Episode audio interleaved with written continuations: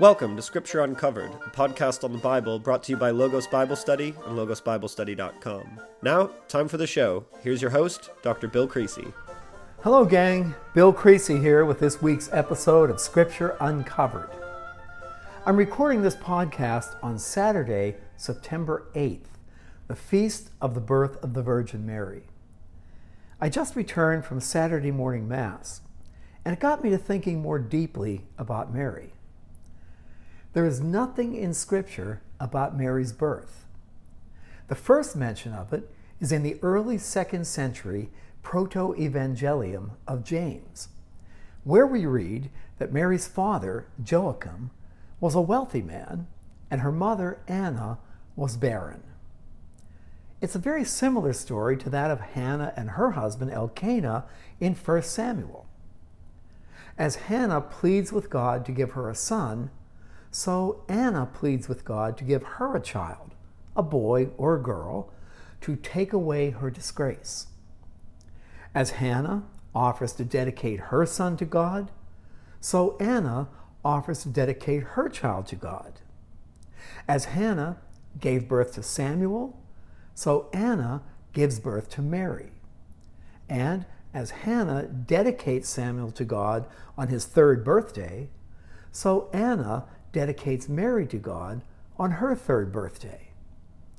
Both Samuel and Mary then live in the presence of God. Samuel in the tabernacle, Mary in the temple. When Mary is 12 years old, Joseph, an elderly widower with children of his own, is chosen by Lot to marry Mary and to take care of her, carefully guarding her virginity. It's really a delightful story, especially in how Joseph is chosen. All the widowers in the land are brought together at the temple in Jerusalem, each carrying his own walking stick. The sticks are then gathered up by the high priest, who prays over them and then returns them to their owners. When Joseph receives his stick, a dove miraculously flies out of it, flits about, and then lands on Joseph's head. He is the one chosen to protect and care for the young Virgin Mary. The symbolism is wonderful. As Moses' brother Aaron's walking stick blossoms and sprouts almonds in number 17, so Joseph's walking stick blossoms and sprouts a dove, a symbol of the Holy Spirit. It's the Holy Spirit who then descends upon and overshadows Mary, enabling her to conceive Jesus. I love that story. Well, a few years ago, I was in Italy and I visited the Scrovegni Chapel in Padua. The small chapel, very small chapel, dates from 1305 and it contains an extraordinary fresco cycle by Giotto. The frescoes illustrate the lives of both Jesus and Mary, and they cover the entire interior of the chapel. The birth of Mary is on the upper tier of the north wall. If you've not seen the Scrovegni Chapel, definitely put it on your bucket list. Google it, have a look at the frescoes. They are absolutely wonderful. Anyway, back to our story. We left Mary last week at the foot of the cross, and we pick up our story there with John 19 25 to 27. And I read to you Near the cross of Jesus stood his mother, his mother's sister, Mary, the wife of Clopas, and Mary Magdalene. When Jesus saw his mother there and the disciple he loved standing nearby, he said to his mother, Dear woman, here is your son. And to the disciple, Here is your mother. From that time on, the disciple took her into his home. Now, notice, those at the foot of the cross were Mary, Jesus' mother, Mary's sister, Salome, John's and James's mother, Mary, the wife of Clopas, and she's only mentioned here in Scripture one time. Clopas, or Cleopas, may have been a brother of Joseph, Mary's husband and Jesus' father. And of course, Mary Magdalene. When Jesus saw Mary and his cousin John at the foot of the cross, Jesus put John into the care of his mother Mary and Mary into the care of John. That's an important moment in defining the role of Mary in the church and in our lives. Although Joseph, if he were a widower, may well have had other children by his deceased first wife, that would be the brothers of the Lord, and if Mary remained a virgin throughout her life, then Jesus' cousin John would have been a very close blood relative of Jesus. And we certainly learn from Scripture that both John and his brother James were in Jesus' innermost circle, the circle of Peter, James, and John. Of the three, John was the beloved disciple, the one who at the Last Supper sat on Jesus' left and fell asleep with his head on Jesus' shoulder. It would make sense then that Jesus would place his mother under the care of John and John under the care of his mother. From that moment, Mary and John are forever joined.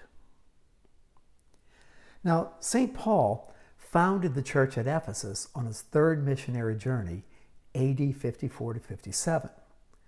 But tradition holds that later, sometime after AD 64 or so, the Apostle John became the leader of the church in Ephesus. Tradition also holds that Mary traveled with John to Ephesus and that she spent her last years there living in a little house perched high atop Mount Koressos, about five miles from the archaeological site of Ephesus in Kusadasi, Turkey. We've visited the house of Mary in Ephesus many times, and we've celebrated Mass there on many occasions. Although a traditional site, it's a wonderful place to remember Mary and John and to ponder the events that brought them together and that may have brought them to that little house. Join me next time on our Footsteps of Paul teaching tour, and I'll take you there. But back to the cross. I read to you now from John 19 31 to 37. Now, it was the day of preparation, and the next day was to be a special Sabbath. Because the Jews did not want the bodies left on the crosses during the Sabbath, they asked Pilate to have the legs broken and the bodies taken down. The soldiers therefore came and broke the legs of the first man who had been crucified with Jesus, and then those of the other.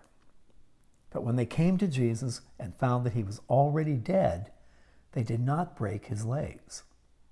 Instead, one of the soldiers pierced Jesus' side with a spear, bringing a sudden flow of blood and water. The man who saw it, that would be our John, has given testimony, and his testimony is true. He knows that he tells the truth, and he testifies so that you also may believe. These things happened so that the scripture would be fulfilled. Not one of his bones will be broken. And, as another scripture says, they will look on the one they have pierced. We can only imagine Mary's profound sorrow when they take Jesus' dead body down from the cross. It's a scene captured in countless works of art, but never so well as a Michelangelo's Pieta, a work truly unprecedented in Italian sculpture. Carved from a single block of Carrara marble, Michelangelo completed it in less than two years and he was only 24 years old. Amazing. Makes you feel like a piker, doesn't it?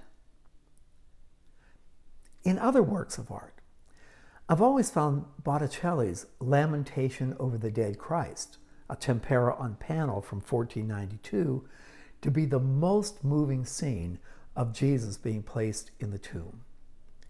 It's in the Alte Pinakothek in Munich. In it, Christ's lifeless body is draped over Mary's lap, a reverse image of Michelangelo's Pieta, with Jesus' head to our right and his feet to our left. As Mary, dressed in a black gown, holds her son, she has fainted, swooned, her head lolling to our left, and her arms and hands hanging lifeless as if she had died with him. The Apostle John stands behind Mary, his left hand beneath her right arm, his hand clutching Jesus' left hip, keeping him from slipping off Mary's lap. In the foreground, kneeling to the right, Mary Magdalene, dressed in blue with a red cape, embraces Jesus, cradling his head ever so gently in her hands and kissing him on the cheek. The darkened tomb looms in the background. The scene is utterly heartbreaking. We cannot comprehend Mary's grief and pain on placing her son in that tomb. But then we turn over to chapter 20 at verses 1 through 18. Early on the first day of the week, while it was still dark, Mary Magdalene went to the tomb and saw that the stone had been removed from the entrance. She came running to Simon Peter and the other disciple, the one Jesus loved, again, that would be John, and said, they, they have taken the Lord out of the tomb. We don't know where they've put him. So Peter and the other disciple, John, started for the temple. Both were running, but the other disciple, John, outran Peter and reached the tomb first. He bent over and he looked in at the strips of linen lying there, but he did not go in. Then Simon Peter, who was behind him, arrived and went into the tomb.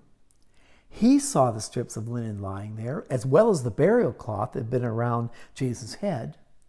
The cloth was folded up all by itself, separate from the linen. Finally, the other disciple, you know, the one who had reached the tomb first, also went inside. He saw and believed. Now, parenthetically, they still did not understand from Scripture that Jesus had to rise from the dead. So we have the famous foot race between Peter and John. John is writing the gospel, and he cannot help but tell us three times that he beat Peter to that tomb. Well, we continue. Then the disciples went back to their homes. But Mary stood outside the tomb crying. That is Mary Magdalene. She wept. As she bent over to look into the tomb, she saw two angels in white seated where Jesus' body had been, one at the head, the other at the foot. They ask her, Woman, why are you crying? They, have taken my Lord away, she said. I, I don't know where they've put him. She believed someone had stolen the body. At this, she turned around and saw Jesus standing there but she did not realize that it was Jesus. Woman, he said, why are you crying? Who is it you're looking for? Now, thinking he was the gardener, she said, Sir, if you've carried him away, tell me where you've put him, and, and I'll get him. And then Jesus said, Mary. She turned toward him and cried out in Aramaic, their native language, Rabboni, which means teacher. Jesus said, Do not hold on to me, don't cling to me. I've not yet returned to the Father. Go instead to my brothers and tell them, I am returning to my Father and your Father, to my God and your God. Mary Magdalene went to the disciples with the news. Oh, she ran. And she said, I've seen the Lord. And she told them that he had said these things to her. Mary Magdalene must have told Jesus' mother what she had just witnessed. Now, pause for a moment and, and try to imagine Mary's response shock, disbelief, awe, and wonder.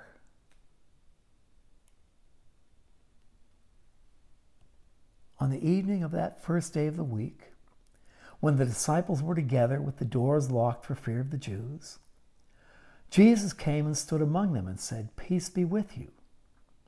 After he said this, he showed them his hands and side. The disciples were overjoyed when they saw the Lord. Now, although it's not mentioned in the story, Mary, Jesus' mother, must have been present in that upper room.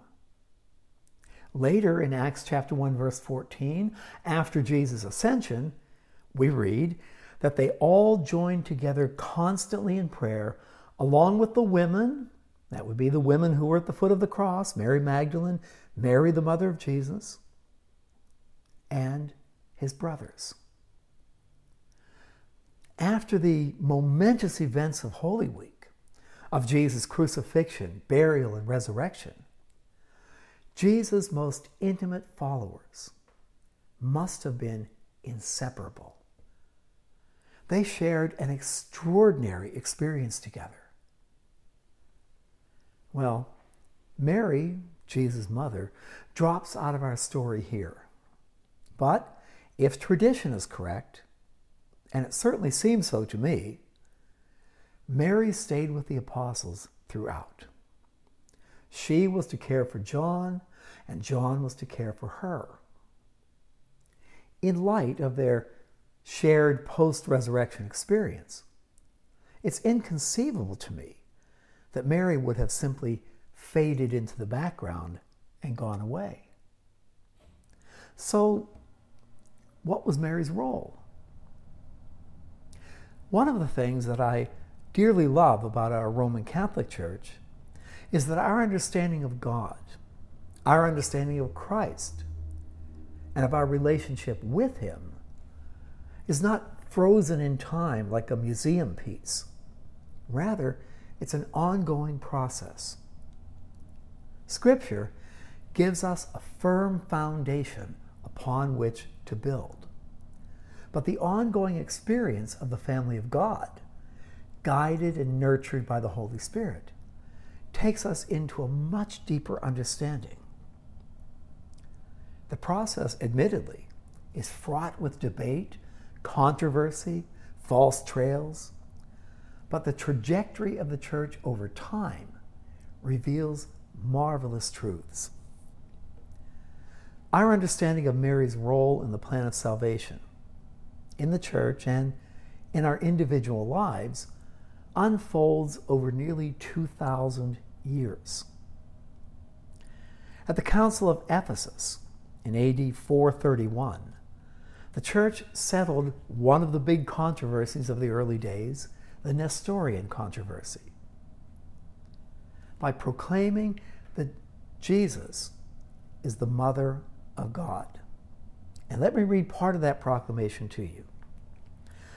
Jesus was not firstborn of the Holy Virgin as an ordinary man, in such a way that the Word only afterward descended upon him.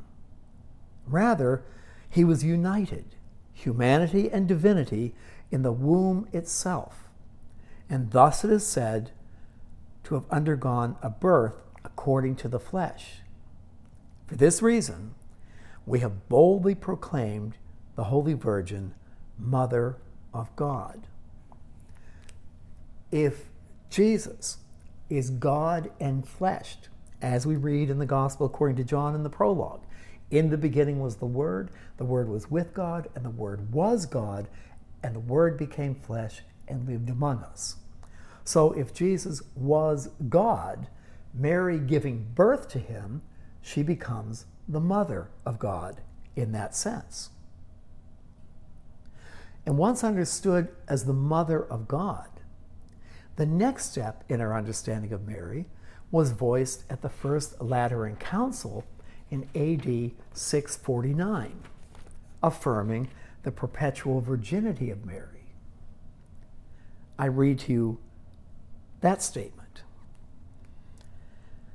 The Holy Fathers acknowledge the holy and ever virgin and immaculate Mary as really and truly the Mother of God, inasmuch as she, in the fullness of time and without seed, conceived by the Holy Spirit, God the Word Himself, who before all time was born of God the Father, and without loss of integrity brought him forth, and after his birth preserved her virginity inviolate. In AD 681, the Sixth Ecumenical Council held at Constantinople accepted the Lateran Council statement on Mary's perpetual virginity without question. The third stage of our understanding of Mary involved her immaculate conception. That is, that Mary was conceived without the stain of original sin. Now, that was a hotly debated topic for centuries because it's clear, as St. Paul wrote in Romans 3 at verse 23, all have sinned and fall short of the glory of God. It wasn't until the brilliant scholar Duns Scotus, who lived from 1264 to 1308, stepped onto the scene.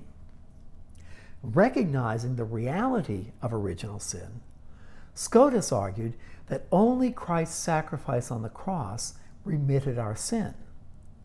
But it was entirely within the purview of God, who stands outside of time, to remove the stain of original sin from Mary as a prevenient mediator prior to her conception, in order that Christ have a proper and fitting mother to bear him.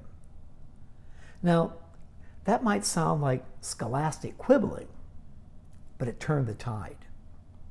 On December 8, 1854, after two commissions had studied the question for six years, Pope Pius IX defined the Immaculate Conception of Mary as a dogma of faith. He wrote, To the honor of the holy and undivided Trinity, to the glory and adornment of the Virgin Mother, to the exaltation of the authority of Jesus Christ our Lord, of the blessed apostles, Peter and Paul, and by our own, declare, pronounce, and define that the doctrine which, holds that the Blessed Virgin Mary, at the first instant of her conception, by a singular privilege and grace of the omnipotent God, in consideration of the merits of Jesus Christ, the Savior of all mankind, was preserved free from all stain of original sin, has been revealed by God, and is therefore to be firmly and constantly believed by all the faithful. And then, on November 1st, 1950, Pope Pius XII closed the final chapter of our understanding of Mary when he declared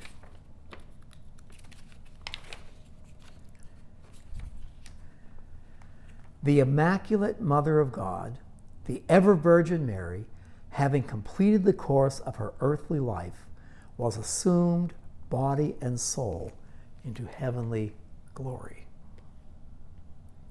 Well, that brings us to the end of the fourth podcast in our series on Mary. But I'd like to add a personal note. I grew up in Pittsburgh, Pennsylvania in the 1950s and early 60s, and I grew up Presbyterian. My father was an elder in the church, my mother was a deacon. Every Sunday we got up early in the morning, having polished our shoes the night before we put on our little suits with the clip on ties, and we walked up the street to church. we went to Sunday school, and then after Sunday school, we all went to church together. My mother sang in the choir, uh, my father, my grandmother sat with us. I always sat between my father and grandmother because, well, I was a little wiggly and uncontrollable. And when I got, well, when I began to wiggle around too much or make a fuss, my grandmother would reach over and pinch me, well, and give me a chiclet to chew on. But that's the way we grew up. And Mary was not part of the Presbyterian faith. Oh, we read about her. We read the Christmas story. Uh, someone portrayed her in, in, the, in the Nativity play every year, but she was not a big feature of the Presbyterian Church. When I left home at 18 years old and went off to the Marine Corps, 1966 to 72, the Vietnam era, you know, I had a lot of experiences that brought big questions into my life. I started college as a 24 year old freshman at Arizona State University, and I had a lot of questions I wanted to find answers for. And I became an English, a double English and philosophy major. And I began to explore those questions. Thanks to my friend, teacher, and mentor, Dr. Jack Evans, I became a Roman Catholic at 27 years old. Jack never proselytized, he never tried to convert me, but it was the example of Jack's life that really brought me to the church, that and the reading that I was doing and the classes I was taking. So I became a Roman Catholic at 27. And all the way up until recently, Mary never really played a very big part in my life. You know, I went to Mass every day, sun, every Sunday for sure, and every day during the week mostly. I began teaching Scripture. Gosh, I've been doing that for nearly 30 years now. But Mary was never a big part of my life. Until a few years ago, I and a group of my students decided to walk the Camino de Santiago. We began by flying into Lisbon and traveling to Fatima, Portugal. I didn't particularly want to go to Fatima, but others in my group did, so we put it on the itinerary, and there we were in Fatima. We checked into a little hotel, had dinner, and I went to the concierge after dinner and said, Could you tell me where the church is? And he said, Well, walk out the front door, turn right, walk down a couple blocks, you can't miss it. I expected a small church, maybe a, uh, even a basilica. But I was astounded. The plaza of the church at Fatima is twice the size of the plaza at Vatican Square. It's gigantic. And it was late at night. And every night there's a rosary procession at Fatima. Well, as I walked down the street, sure enough, you couldn't miss it. There were tens of thousands of people, all carrying candles in procession around the plaza, praying the rosary. I had never experienced anything like it. Later, I was invited to be one of the four people to carry the statue of Mary on a float like device, leading the procession.